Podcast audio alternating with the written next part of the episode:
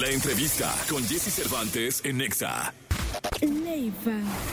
Leiva es una de las voces españolas más reconocidas en el rock. Después de su paso por el grupo Pereza, ha consolidado una gran carrera como solista. Hazlo como si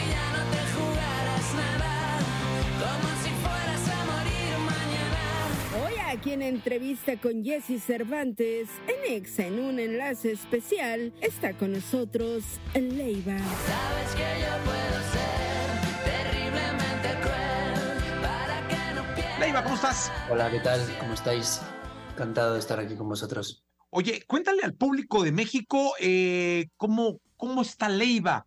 Hace un rato te tuvimos en, nuestro país. Sé que has estado viniendo, que has estado colaborando con otros proyectos, pero en el caso de, de, de, de, la persona como artista, ¿cómo has estado? Bueno, pues terminando la gira, cerrando un ciclo muy importante de dos años de gira eh, y la verdad súper enfocado en, pues en el fin de gira, que son cinco fechas muy importantes en Buenos Aires, Luna Park, los Withings en Madrid y el Auditorio Nacional de México.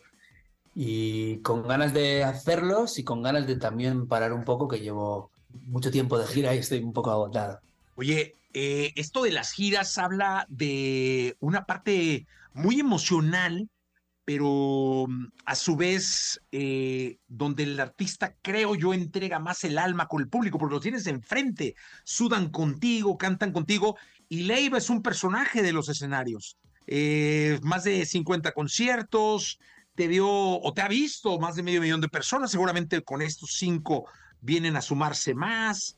Eh, vaya parte linda de tu carrera. Sí, pues la verdad es que estamos recogiendo frutos de todo lo sembrado todo este tiempo. Este disco nos ha regalado muchas cosas, nos ha venido de vuelta muchas cosas. Esta, esta- estos encuentros con tantas amigas, artistas latinoamericanas, principalmente mexicanas, pues nos ha dejado muchos aprendizajes, mucha inspiración, muchas canciones. Y en parte, lo, eh, pues lo que se extrae básicamente de este disco es pues la parte de la conexión con el público mexicano que pues ha ido creciendo poco a poco y hemos ido generando un, pues un equipo y bueno, pues hasta llegar al Auditorio Nacional, cosa que nunca hubiera pensado, y encontrarme con ese público muy sólido que me ha visto crecer en las salas y muy poquito a poco, sin saltarme ningún paso, hasta llegar a hacer un auditorio y que bueno, que las cosas van especialmente bien y estoy súper agradecido, obviamente. ¿no? Sí, porque acá el auditorio es como una paloma muy importante en la carrera de los artistas eh, mexicanos y latinos.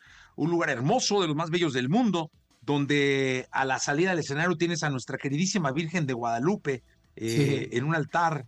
Eh, al lado derecho, uno de los altares más bonitos que he visto yo, la Virgen Morena, que siempre los ilumina cuando van pasando y cuando van saliendo, ¿eh? Sí, he tenido la suerte de poder estar en esos backstage y en ese escenario tocando como invitado las últimas veces con Joaquín Sabina. Y bueno, pues eso, tiene pues mucha historia.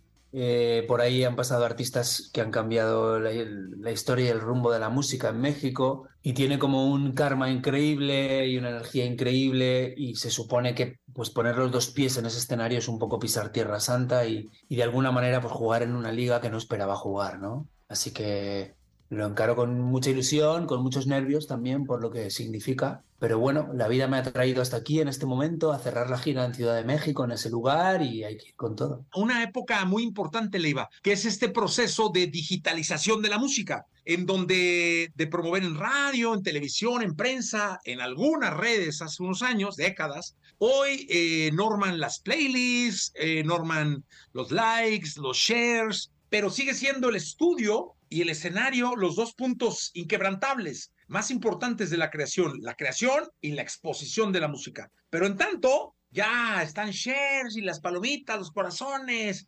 este, todo este lío que, que hoy forman la promoción de la música digitalmente. Hoy mismo estamos haciendo esta entrevista eh, por Zoom. ¿Cómo se, te sientes? Mira, pues justo estábamos tomando una cerveza esperándote y, y charlando sobre esto. Bueno, yo siento que han cambiado muchas cosas, pero los pilares importantes sigue siendo que la gente vaya a verte tocar en directo. Eso es lo que hace que los músicos vivamos, porque en otros años los músicos vivían de las ventas de los discos, los discos ya no se venden. Entonces, el ingreso principal, la fuente principal de ingresos de un artista es básicamente, por lo general, tocar en directo, ¿no? Hay gente que tiene unos streams brutales y eso le, genera unos ingresos, pero por lo general, el grueso general de lo que vivimos es de tocar en directo. Por lo tanto, todo ese ruido social y toda esa nueva canal de comunicación que son las redes sociales, los streams, etcétera, etcétera, juegan un papel muy importante, pero las canciones y los directos siguen siendo igual de importantes. Y el compromiso con el directo y el compromiso con la canción sigue siendo lo que hace que un artista viva de la música. Eso me queda muy claro, ese es el aprendizaje que hago. Es verdad que te puedes sumar, servir al algoritmo, estar al servicio de lo que exige el algoritmo, generar contenido constantemente. Eso te puede sumar algunas cosas, probablemente cosas importantes, pero yo sigo pensando que el compromiso con la canción y el compromiso con el directo es lo que hacen que un alguien pueda vivir de la música. Oye, hablando de compromiso, el que genera el público cuando en ese bendito acto de ir y comprar un boleto van a verte, ¿no? Porque es, es el momento donde gastan su plata, su dinero, este, para ir a ver a Leiva o a su artista favorito, ¿no? Claro, es que ahí es donde está todo, ¿no? Que alguien cojas, agarre sus ahorros de, trabajo y, los ponga en un boleto para ir a verte, todo eso cae sobre tu espalda de una manera muy fuerte, ¿no? Esa responsabilidad. Es muy fuerte eso. Realmente, si, te, si te sientes analizar que la gente paga por ir a verte, no te queda otra que tener mucho compromiso con lo que haces. Entonces, bueno, yo sigue siendo que, que, hay que seguir apostando por las canciones, hay que seguir apostando por tener un buen directo para que la gente que va a verte pues sienta que ese boleto ha sido impagable. Eso es a lo que yo me dedico básicamente. Las redes las puedo tener mejor cuidadas, peor cuidadas, pero eso lo trato de cuidar mucho. Y al final sí eres de los que cuando dicen voy a parar una gira de más de 50 conciertos, de dos años, la, la, la, realmente descansas, porque luego me da la impresión de que la cabeza no deja girar y la inspiración sigue, o eres de los que sí se toman después de dos años de gira o algo, dices ya, un año o no sé cuánto tiempo de, de descansar bien. No, no, no. Precisamente creo que por no hacerlo nunca, eh, este, esta vez lo necesito más que nunca, ¿no? Es muy difícil parar de crear porque al final nuestra vía de comunicación con nosotros mismos y luego con el público es la creación y la composición, ¿no? Pero es verdad que llega un punto que para equilibrar el, tu mundo y para formarte como ser humano y para vivir en la realidad tienes que parar, porque si tú estás acostumbrado a que todo el mundo te aplauda tres días por semana, eso te genera una distorsión de la realidad muy grande. Entonces parar y, y, mezclarte con el mundo real, hacer las cosas normales, sin que sea nada de cara a la galería ni nada de cara al público, creo que es muy importante por muchos motivos, así que yo sí que lo necesito. Algo que me llama mucho la atención es que hoy está muy abierto el tema de la salud mental, del control y el manejo de ansiedad. Eh, quizás en los 80s, en los 90s, en la primera década de los 2000s, no estábamos como público tan acostumbrados a que las estrellas de la música pusieran el tema sobre la mesa. De manera factible tenían los mismos problemas de ansiedad, angustia, depresión y todo esto de los que lo tienen ahora. Hoy, por el manejo de, red, la inmediatez con la que, con la que se rige la, la industria puede ser diferente, pero hoy está muy abierto el tema de las grandes estrellas como tú, cuidando su salud mental, cuidando su, su espacio emocional y su ansiedad y aconsejando que todo el mundo lo haga. Sí, o sea, ahora está en, en, el debate y antes no lo estaba. Yo tenía ataques de pánico con 14 años y no sabía cómo se llamaban. Ni sabía cómo se llamaban ni sabía cómo, cómo explicárselo a alguien lo que me estaba pasando. Porque no era muy difícil ponerle palabras a eso que me estaba sucediendo, porque no lo había leído nunca, ni había oído su nombre, ni había escuchado a nadie que le pasaba, ¿no? Entonces, pues bueno, es cierto que ya no solo en los artistas o en la gente pública, ¿no? Siento que vivimos un mundo muy desquiciado. Estamos en un mundo donde estamos viendo una serie de televisión, leyendo el periódico, mandando un mensaje, teniendo algo al fuego. O sea, estamos en un mundo que vamos a una velocidad de vértigo. Por lo tanto, es imposible estar equilibrados.